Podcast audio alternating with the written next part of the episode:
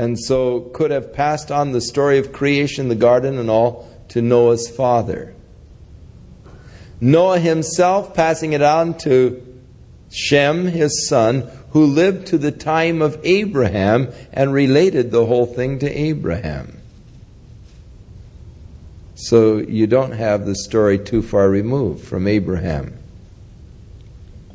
Now, these are the generations of the sons of Noah. And as we get into chapter 10, this chapter has been called the Table of Nations. And here you have the beginning of all of the various nations of the world, the various ethnic groups, with these sons of Noah. These are the generations of the sons of Noah. Seth is probably the one who put these generations together. We follow for a little bit the line of Ham, a little bit the line of Japheth, and then when we get to the line of Shem, we continue to follow the generations from Shem because it is from Shem that Abraham will come. It is from Abraham that the nation will come. It is from the nation and Abraham, of course, that the seed Christ will come. And so we'll continue to follow the line down to Christ. But the others will follow for a few generations to establish uh, their, their ethnic groups that sprung from them. Then we'll leave them go because the whole message really is centering and zeroing down towards Jesus Christ. So many names are not given, many of the families are not named and all. It isn't intended to be a complete historical record, but only a record that will lead us to Abraham, which will lead us to David, which will lead us to Jesus Christ. Once we've come to Jesus Christ, it wasn't necessary to keep the genealogies anymore. God has proven that Jesus Christ was, as promised, the son of David, the son of Abraham, the son of Adam. So that's all that's necessary to follow that line that leads to Christ. Now, the sons of Japheth were Gomer, Magog, Madai, Javan, Tubal, Meshech, and Tiras. Gomer was more or less the father of the uh, ancient uh, Cimmerians. Magog were the Scythians, the area of Russia. And Madai was the father of the Medes, Javan, the Greeks. Tubal and Meshech, uh, they believe that Meshech actually is the ancient uh, Muscovy modern day Moscow, and Tubal, the modern Tobolsk. And Tiras, of course, is the Thracians. And so we see that basically you're getting into the Asian European nations uh, as descendants from Japheth. Now we take one of the sons, Gomer, the first one listed, and we have the Germanic people, Ashkenaz. And uh, Ripha and Togarma, Togarma is thought to be the Armenians, but the Ashkenaz, more or less the Germanic people coming again from Japheth. And by these were the islands of the Gentiles divided, actually Tarshish and, and so forth. So you're getting into the area of Europe, Scandinavia, uh, of course, on into ultimately England, all the descendants, the Caucasian race, descendant from Japheth. Now, the sons of Ham, Cush, and Seba, Havilah, Sabta, Rama, and all of these various names. We're not going to try and go through them all. But they basically went south and uh, populated the areas of Africa. Also, a uh, portion of them, uh, the descendants of Canaan, were Sidon, which were the Phoenicians. Uh, the sister city of Sidon, of course, the city Sidon upon the northern coast of the Mediterranean, uh, the sister city of uh, Tyre, which were the uh, Phoenicians, the Jebusites who inhabited the area around Jerusalem, and in verse 17 there's Sinite. Now it is felt that some of the inhabitants of the Sinites moved east and were the uh, Chinese descended from this particular branch. And it is interesting that the Chinese are still called Sino uh, people. And, and you read of the Sino uh, Japanese War, for instance. And, and the name still holding, and many of the Chinese names beginning with this SIN. Uh, so, uh, from uh, Ham, Africa, on over into the Far East and the area of Canaan. Now he does stop with uh, one of the descendants, and when he gets to Cush, begat Nimrod. And he began to be a mighty one in the earth. Instead of a mighty hunter before the Lord, it should be translated, he was a mighty tyrant in the face of the Lord. Uh, the hunting was the hunting of men's souls. Nimrod became a leader in apostasy, a developer of a great religious system, later to become known as the Babylonian religious system or the mystery Babylon, that whole religious system was begun by Nimrod. Now, his mother, Semiramis, was later to be called the Queen of Heaven and to be worshiped. It was her claim that Nimrod was actually born without the benefit of a father, that he was born while she was a virgin. Nimrod was known for his hunting prowesses. A great man with a bow. In those days, the people were probably, because of their uh, primitive type weapons, very fearful of the wild animals the lions and the tigers and leopards and so forth. And, and he was known as a protectorate of the people because of his ability and skills in hunting. But one day while hunting boar, a wild boar turned on him and gored him. And he supposedly was dead for three days, lying there in the woods. And after three days, his life returned. And so they began to celebrate his resurrection by coloring eggs and having great festivities in the springtime of the year.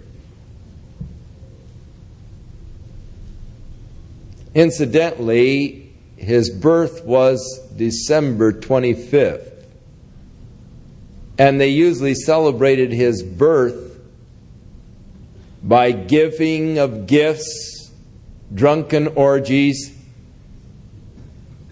and cutting trees and decorating them with silver and gold in their homes. And this is just a few generations after Noah.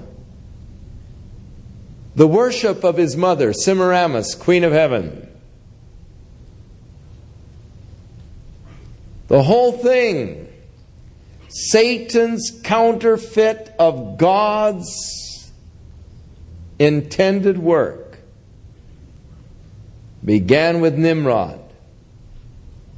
And when you start reading the history of the Babylonian religion, the way they set up the uh, celebrations and all, you will be absolutely shocked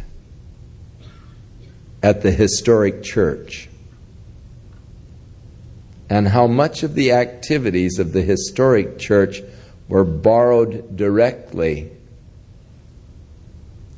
from Nimrod, who was also known as Tammuz and Marmaduke, several names, Ashtart,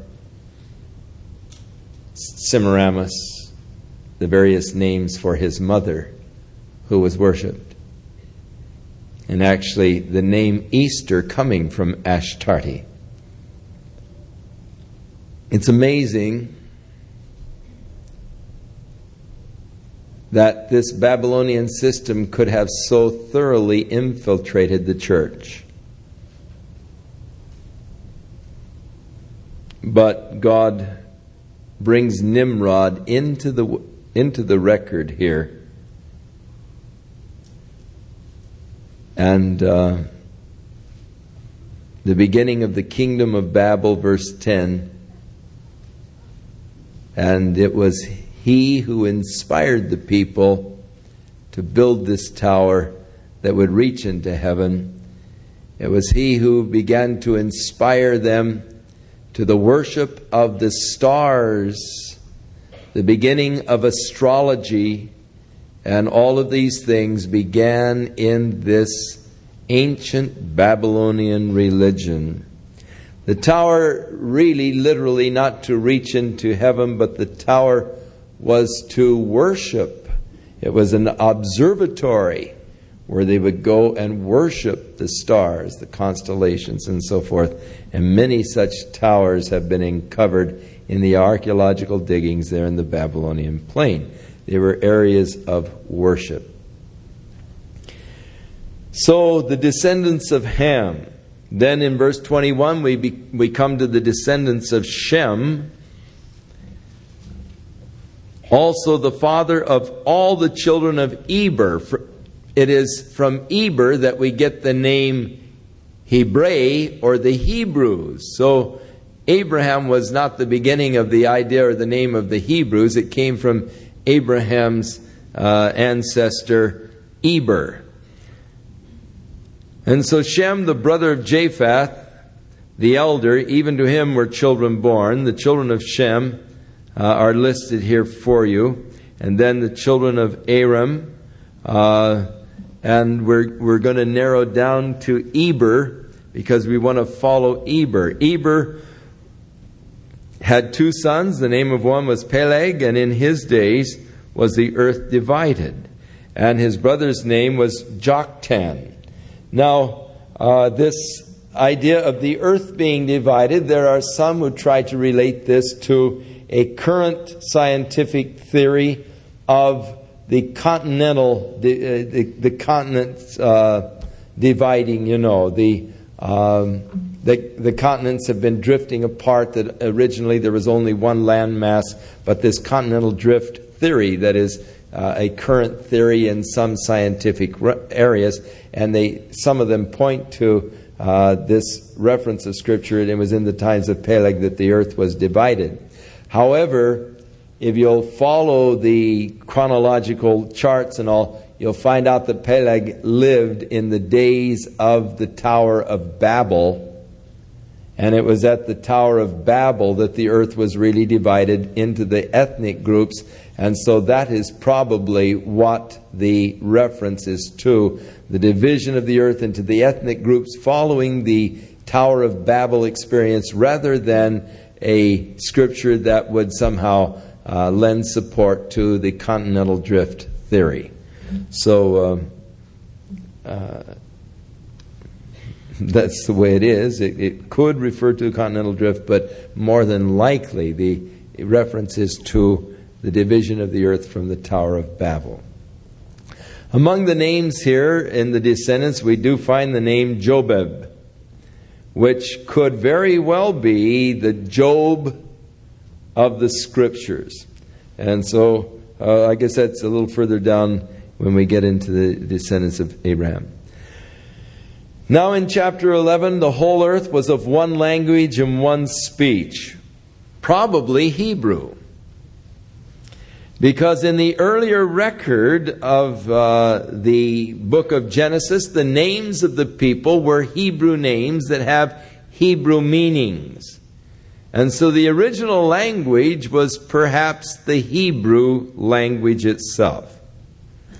But the whole earth was of one language, one speech, and it came to pass as they journeyed from the east that they found a plain in the land of Shinar, and they dwelt there, and they said one to another, Let us make brick and burn them thoroughly. Now, uh, this is an interesting thing because it shows that very early after the flood, uh, they had brick kilns, and rather than just building their houses out of rocks, uh, they uh, were advanced to the state of, of making bricks and putting them in the kiln, burning them thoroughly. So uh, rather than just adobe kind of buildings, they were now using a mortar with a cured brick or a burned brick, and uh, they began to build. Of course, the city of Nineveh, the city of Babylon, all began to be built in this period by Nimrod himself. And so they said, Let us build a city and a tower whose top may reach unto heaven, and let us make a name, lest we be scattered abroad upon the face of the whole earth. Now, God's command was to actually fill the earth. It's an attempt to uh, sort of uh, countermand God's commandment, lest we be scattered abroad throughout all the earth. Let's, let's join together. Let's just you know, congregate in this area. And the Lord came down to see the city and the tower which the children of men builded. Now, again, uh, we're describing the activities of God in human terms, uh, as though uh, God were coming down and looking things over. Uh, in, in reality, God is omnipresent. He was watching the thing the whole while. The Lord said, Behold, the people is one and they all have one language, and this they begin to do, and now nothing will be restrained from them which they have imagined to do. The developing of this religious system. Now, it is very possible that originally God placed the stars in the heavens for signs, and that the gospel is actually given in the zodiac. The virgin, the lion. But as Satan has always taken the things of God and twisted them and perverted them, so from the original message that God had placed there in the heavens, of his plan for the ages. That there was that perversion of it into what is the modern astrology, which began way back again in the Babylonian era. Here in, in Babel, where they were going to build this tower as an observatory to observe the constellations and so forth of the sky. But it is quite possible that originally the gospel was there indeed in the stars, as far as the message of God to man. Now, it would seem that the Magi who came from the east to find the Christ child were reading correctly the heavens. We have seen his star in the east. We've come to worship him. And that they were reading truly the signs that God had placed there. Now, the Bible says that God has placed the stars for signs and for seasons. And it is very possible that originally there was indeed the message of God in the stars but has been perverted, as I say, into the modern astrology, and the perversion began way back there, where they began to look at the stars for the influence over their lives rather than looking to God. And so God, in His Word, puts down the astrologers, the stargazers, the monthly prognosticators Those who sought then to govern their lives by the influence of the stars upon them and so forth. And, and God really speaks out very heavily against that in the prophecy of Isaiah, but it is an ancient, ancient thing, the horoscopes and all. But as with so many things, it is possible that in the beginning it was pure and had a true message of God, but it has been perverted as time has gone on. And so God, seeing this development, said, Let us go down and confound their language, that they may not understand one another's speech. And so the Lord scattered them abroad from thence upon the face of all the earth, and they left off building the city. Therefore, its name was called Babel, or Babel, whichever pronunciation you prefer. It really is a word that just sort of, it was a word that was adapted because of what the sound sounded like. Just like the word barbarian is a word that was developed by the Greeks, and, and the word barbarian in Greek literally, literally is barbar. And anybody who didn't speak Greek was a barbar because your language sounded so funny. So anybody who didn't speak Greek, they just considered them uncultured and said, oh, they're a barbar. You know, it just means that they talk some other language uh, rather than the cultured Greek. And, and so from that we get the word barbarian, but it, it originally was just a, a, a, a, you know, just a sound that they made, uh, an unintelligible sound by which they were sort of mimicking any language other than Greek. It's barbar. Oh, he's a barbar. And, uh, so this babble is the same thing. It's a mimicking a, sound that was not understood. Babel. Just it's somewhat like the barbar, babel. And it's just an, uh, you know, I don't understand what you're saying. Uh, you, what do you mean, baba? You know, or babel. and uh, so uh, the word has come to mean confusion, lack of understanding. And so they called the name of the place Babel, because the Lord did there confound or confuse the languages of all the earth.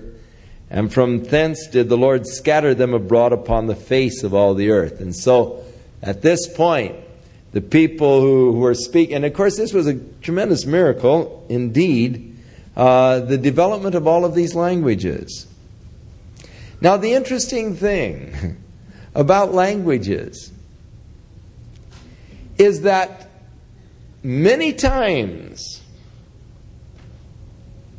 we think that the English language, because we grew up with it, you know, is such a excellent language in communicating ideas. And we think, you know, people who are living in, say, primitive cultures, in Stone Age cultures, surely they must have a primitive form of language.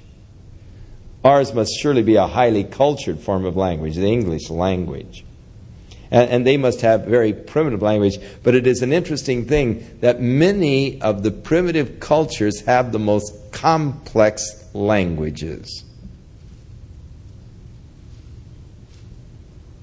Highly complex languages, much more so than English. And thus there is great difficulty in translating into many of these languages of primitive people. You think, oh, it would be easy to translate. You know, the man went to church. But some of these primitive cultures have so many words for man. So you'd have to know if the man was one that you knew well or you knew slightly because they have one word for man that you know well and another one for a man that you know slightly. Then they'd have to know whether you liked the man or not. And then you'd have to know whether or not you respected him. And actually, they have maybe 20 different words for man. So you'd have to know all kinds of things about this man before you'd know which word would fit the text or the translation. Now, the word he went. Did he go once in his life? Or did he go occasionally? Was it something that he was accustomed to doing or something that was rare for him to do? And, and so, even in the verb, you have so many different words that would describe it that you get into the translating and really you want to throw up your hands and quit because these languages are so many times so much more complex. I have a friend who was translating the Gospel of Mark into the Choco dialect in Panama. And he came to the place where he was working with his uh, translating helper, and he came to the place where Jesus spit on the ground and, and made mud and put it in the blind man's eye and told him to go to the pool of Siloam and wash it out. So, in translating this word spit, the native said, But how did he spit? You know, there's many different ways to spit. Well, we only have one English word. But the Choco Indian has so many different words. You have a different way of spitting. And he didn't, and of course, how do you know which word it is? You know, we don't know what word it is. And because, you know, they, they have so many different words, he said, well, he said, did he, did he and spit?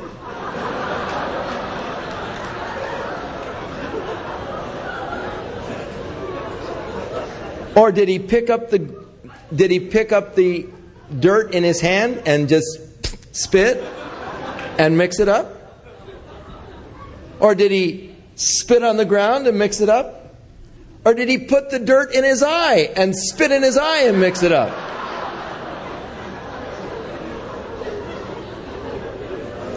And he would have a different word for each action. Well, we don't know what Jesus did. But this development of language, now it is interesting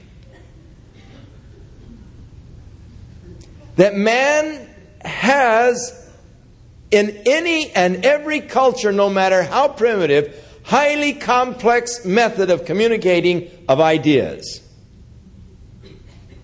And I don't care how primitive or ignorant that particular culture may be, their languages are highly developed in the ability to communicate their ideas, whether they do it through grunts, through a sing song, or whatever they are able to communicate their ideas no matter how primitive their culture.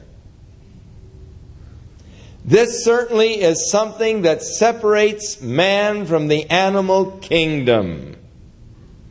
There is nothing in the animal kingdom that even approximates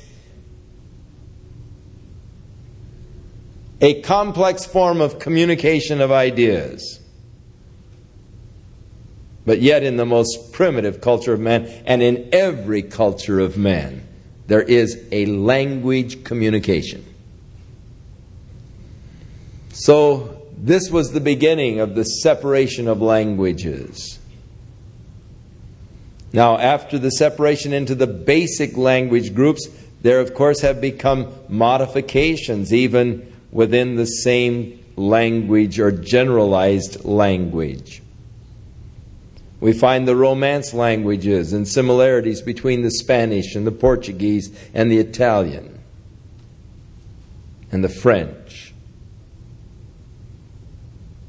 We find that there is uh, certain similarities between um, the German and, and Scandinavian. We find that English is a language that has borrowed much from Latin and from Greek. So there have been developed languages from the basic language systems. But God divided their languages, and instantly they no doubt got together in groups that they could communicate to. The family groups and so forth, where they could communicate to each other, but it caused the division and the separation, and that spreading out then into the world and scattering abroad upon the face of the earth that is described. Now, we're going to zero in down to Abraham because that's where our story must move. So these are the generations of Shem, getting now again a repetition of the generations of Shem, but moving definitely just down towards Abraham.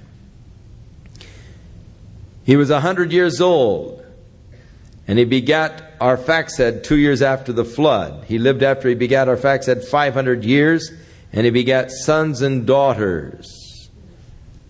So he lived to be about 600 years old, approximately. Arphaxad lived five, 35 years, begat Salah, and we get, uh, he begat Eber, and we follow uh, down uh, to uh, Abraham, and actually that's the one where we're coming to. So let's go on to verse 26. Terah lived 70 years, and he begat Abram, Nahor, and Haran.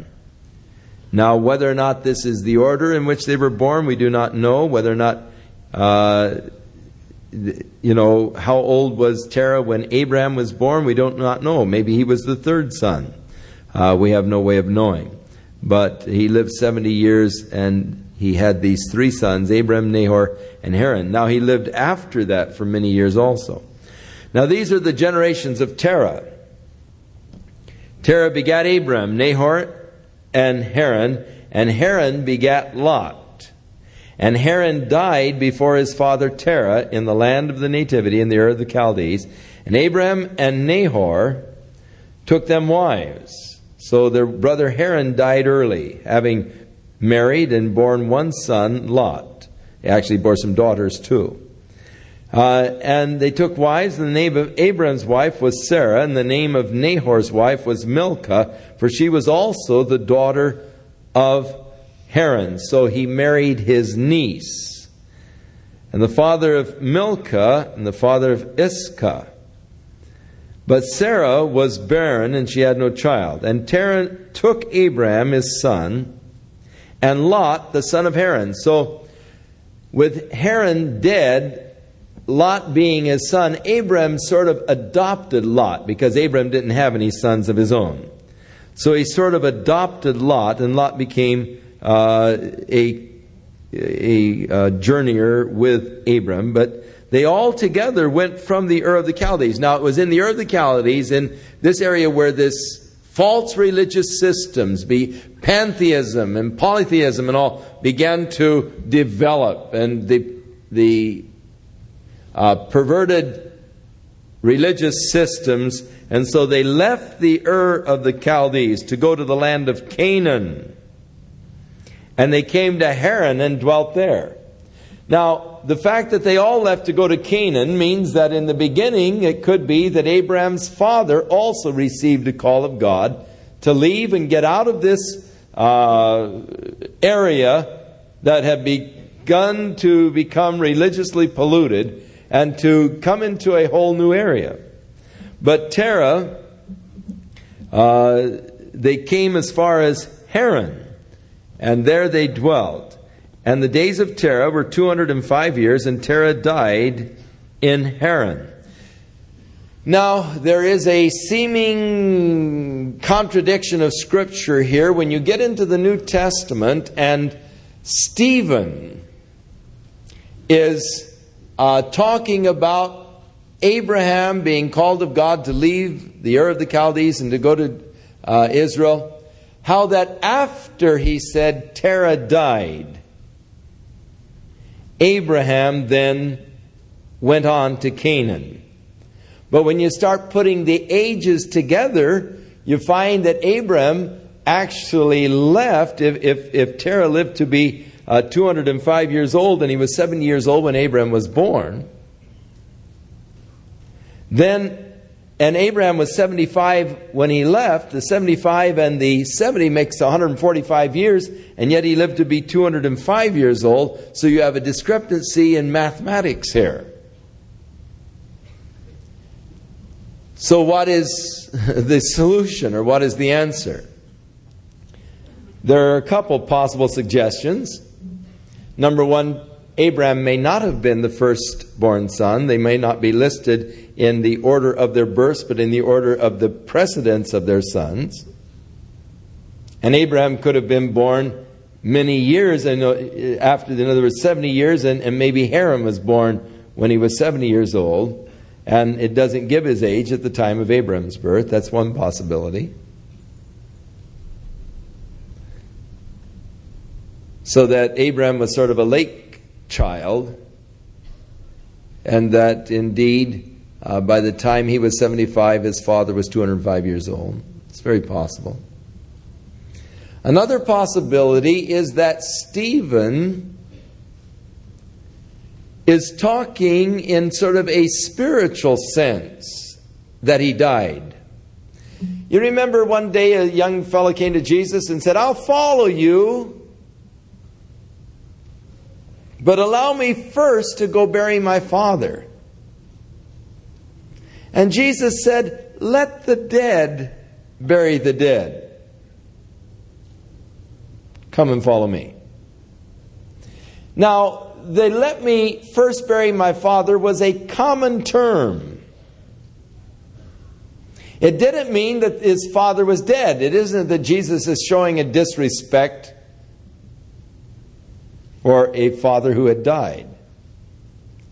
But it is a term whereby a person was saying, I don't want to do it now, I want to wait until my father dies. It's just a, a term of procrastination or putting something off until later. In other words, I want to do it later. Wait till my father dies. Your father can be alive and healthy. He may be good for another 50, 60 years.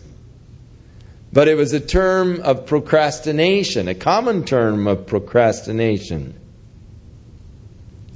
Now, knowing the use of Jesus in this term and the ideas that were given by it, it could be that Stephen is using it in the same sense, and that Terah, when they came to Haran, died spiritually because Terah began to actually apostatize and became also a worshiper of false gods. So it could be that he's referring to the spiritual death of Terah when he turned into spiritual apostasy. And it was at that point when Terah spiritually was dead unto God that Abraham realized he had to make his journey alone and he took off with his with Lot and the servants and so forth and his wife Sarah and they began then to journey on to the land that God had promised to show him.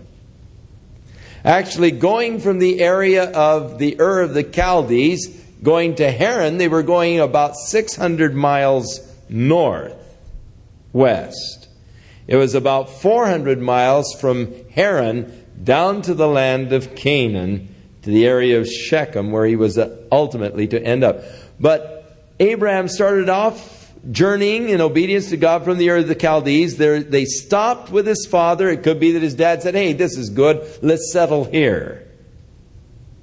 Let's settle in this area. It's nice. It's, you know, it's, it's productive and all. Let's settle here.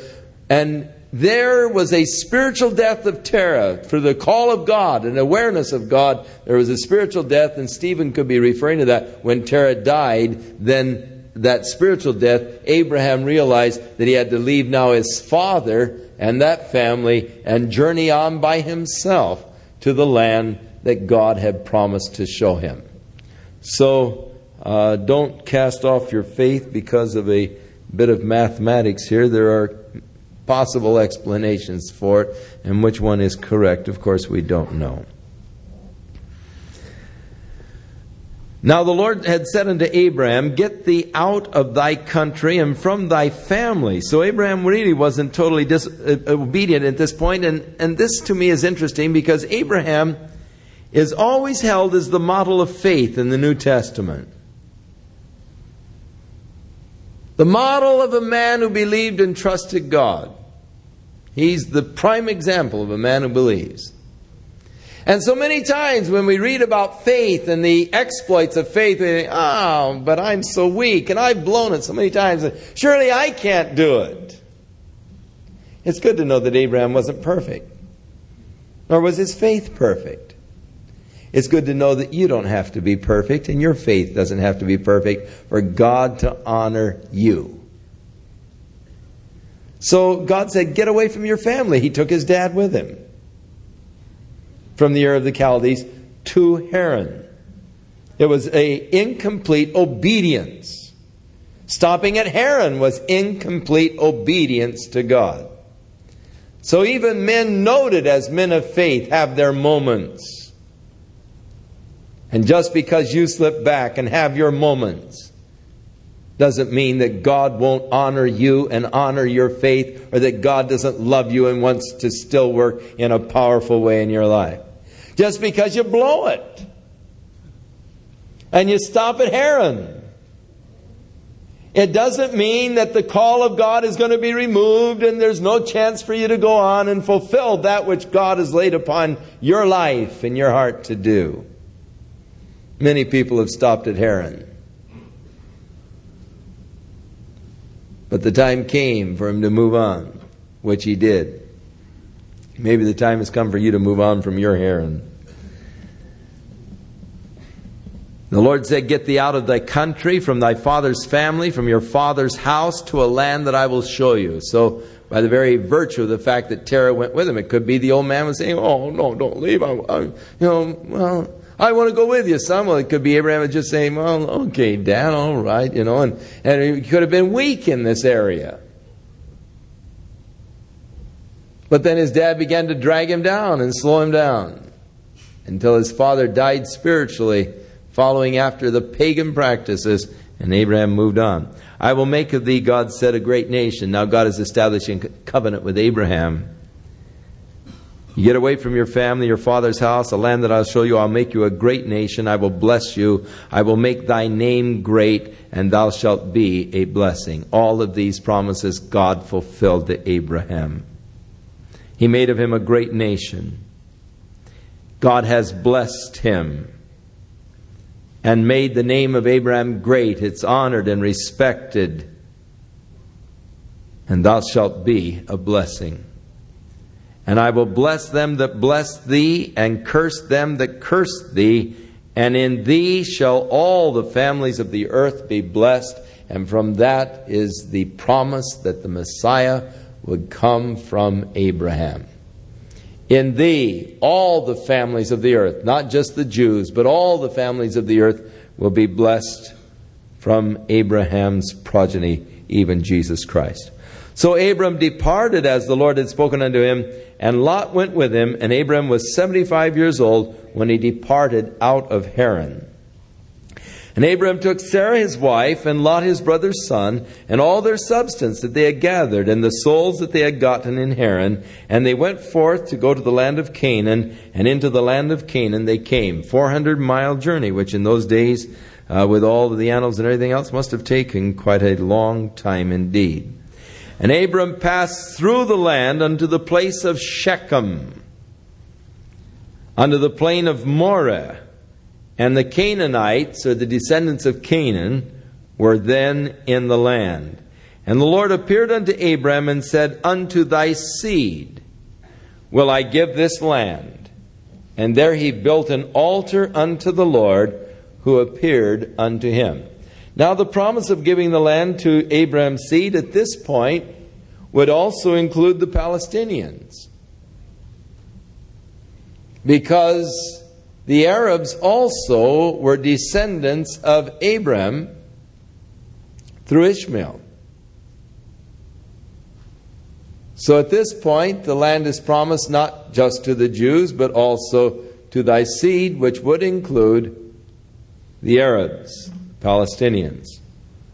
But later on, when God repeats it to Jacob, it excludes the Arabs.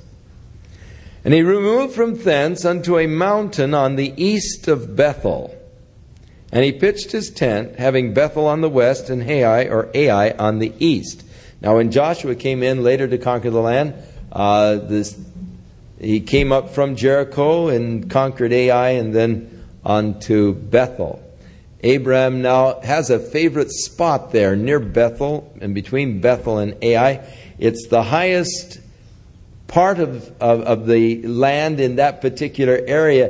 It gives you just a fabulous view. It's about 10 miles north of Jerusalem and about 20 miles or so from Shechem. But from there, you can see down into the Jordan Valley. You can see up towards the area of Samaria. You can see Jerusalem and the area south. You can look over towards the Mediterranean. It just is a beautiful vantage point in that mountainous area between Bethel and Ai. And when Abram came uh, to this area, he built an altar and the Lord appeared unto Abram and said unto thy seed, I give the son. And he built this altar unto the Lord and called on the name of the Lord. And Abram journeyed going on down now to the south. And there was a famine in the land, so Abram went down into Egypt to sojourn there. For the famine was grievous in the land. So there was a drought in the. Of course, he went on south towards Beersheba. There's always a drought down there. This place is really dry. It's deserty. And it came to pass when he was come near to Egypt that he said to Sarah his wife, Now here's our great man of faith, our example.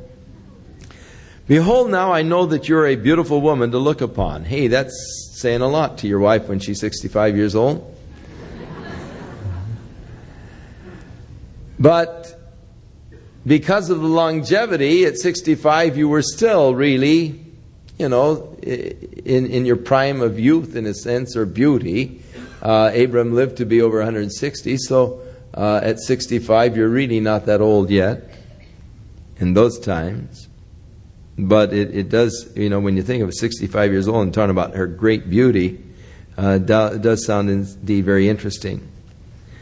I know that you're a beautiful woman to look upon. Therefore, when it comes to pass, when the Egyptians will see you, they will say, This is his wife and they will kill me and keep you alive. They'll take you into their harems. Now, this was a common practice among the Egyptian kings, is to just, if a man, if he saw, if he saw a beautiful woman, he'd kill her husband and, and, and take her as his wife. And uh, so he said, I pray that uh, you'll tell them that you are my sister, that it might be well with me for thy sake, and my soul shall live because of thee. Hey, this is our great man of faith, Abraham. You see, even great men of faith have their weaknesses and their moments. Now that encourages me. For some silly reason. Because I also have my moments of weaknesses. But I have the concept that when I get weak, God just says, All right, that's it. You had your chance, you know, wipe out. but not so. God continued to honor Abraham. God continued to bless Abraham. He wasn't perfect. God doesn't use perfect people because they don't exist. So don't worry that you're not perfect. Don't think that God is going to reject you because you're not perfect. Don't think that God can't use you because you're not perfect.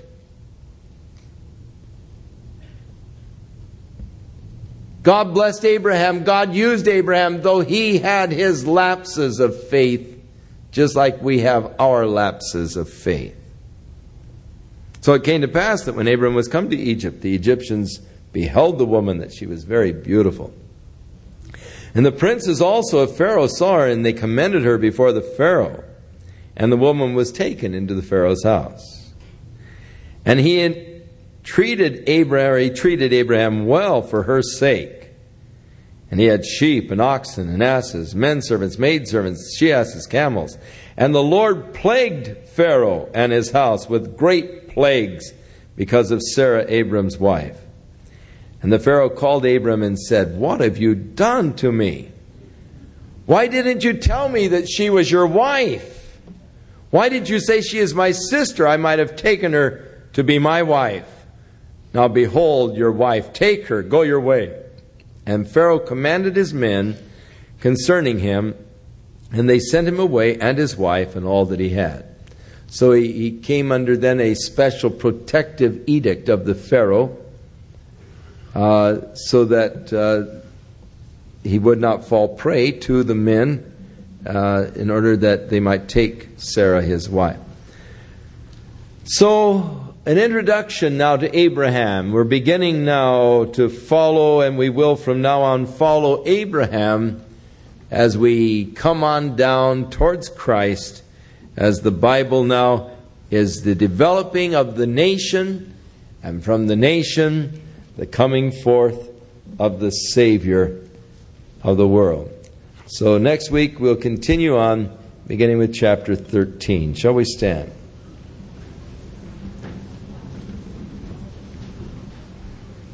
God bless you and enrich your heart and your mind and the things of the Spirit, giving you understanding of His Word. And may God increase your faith and your knowledge and understanding of Him.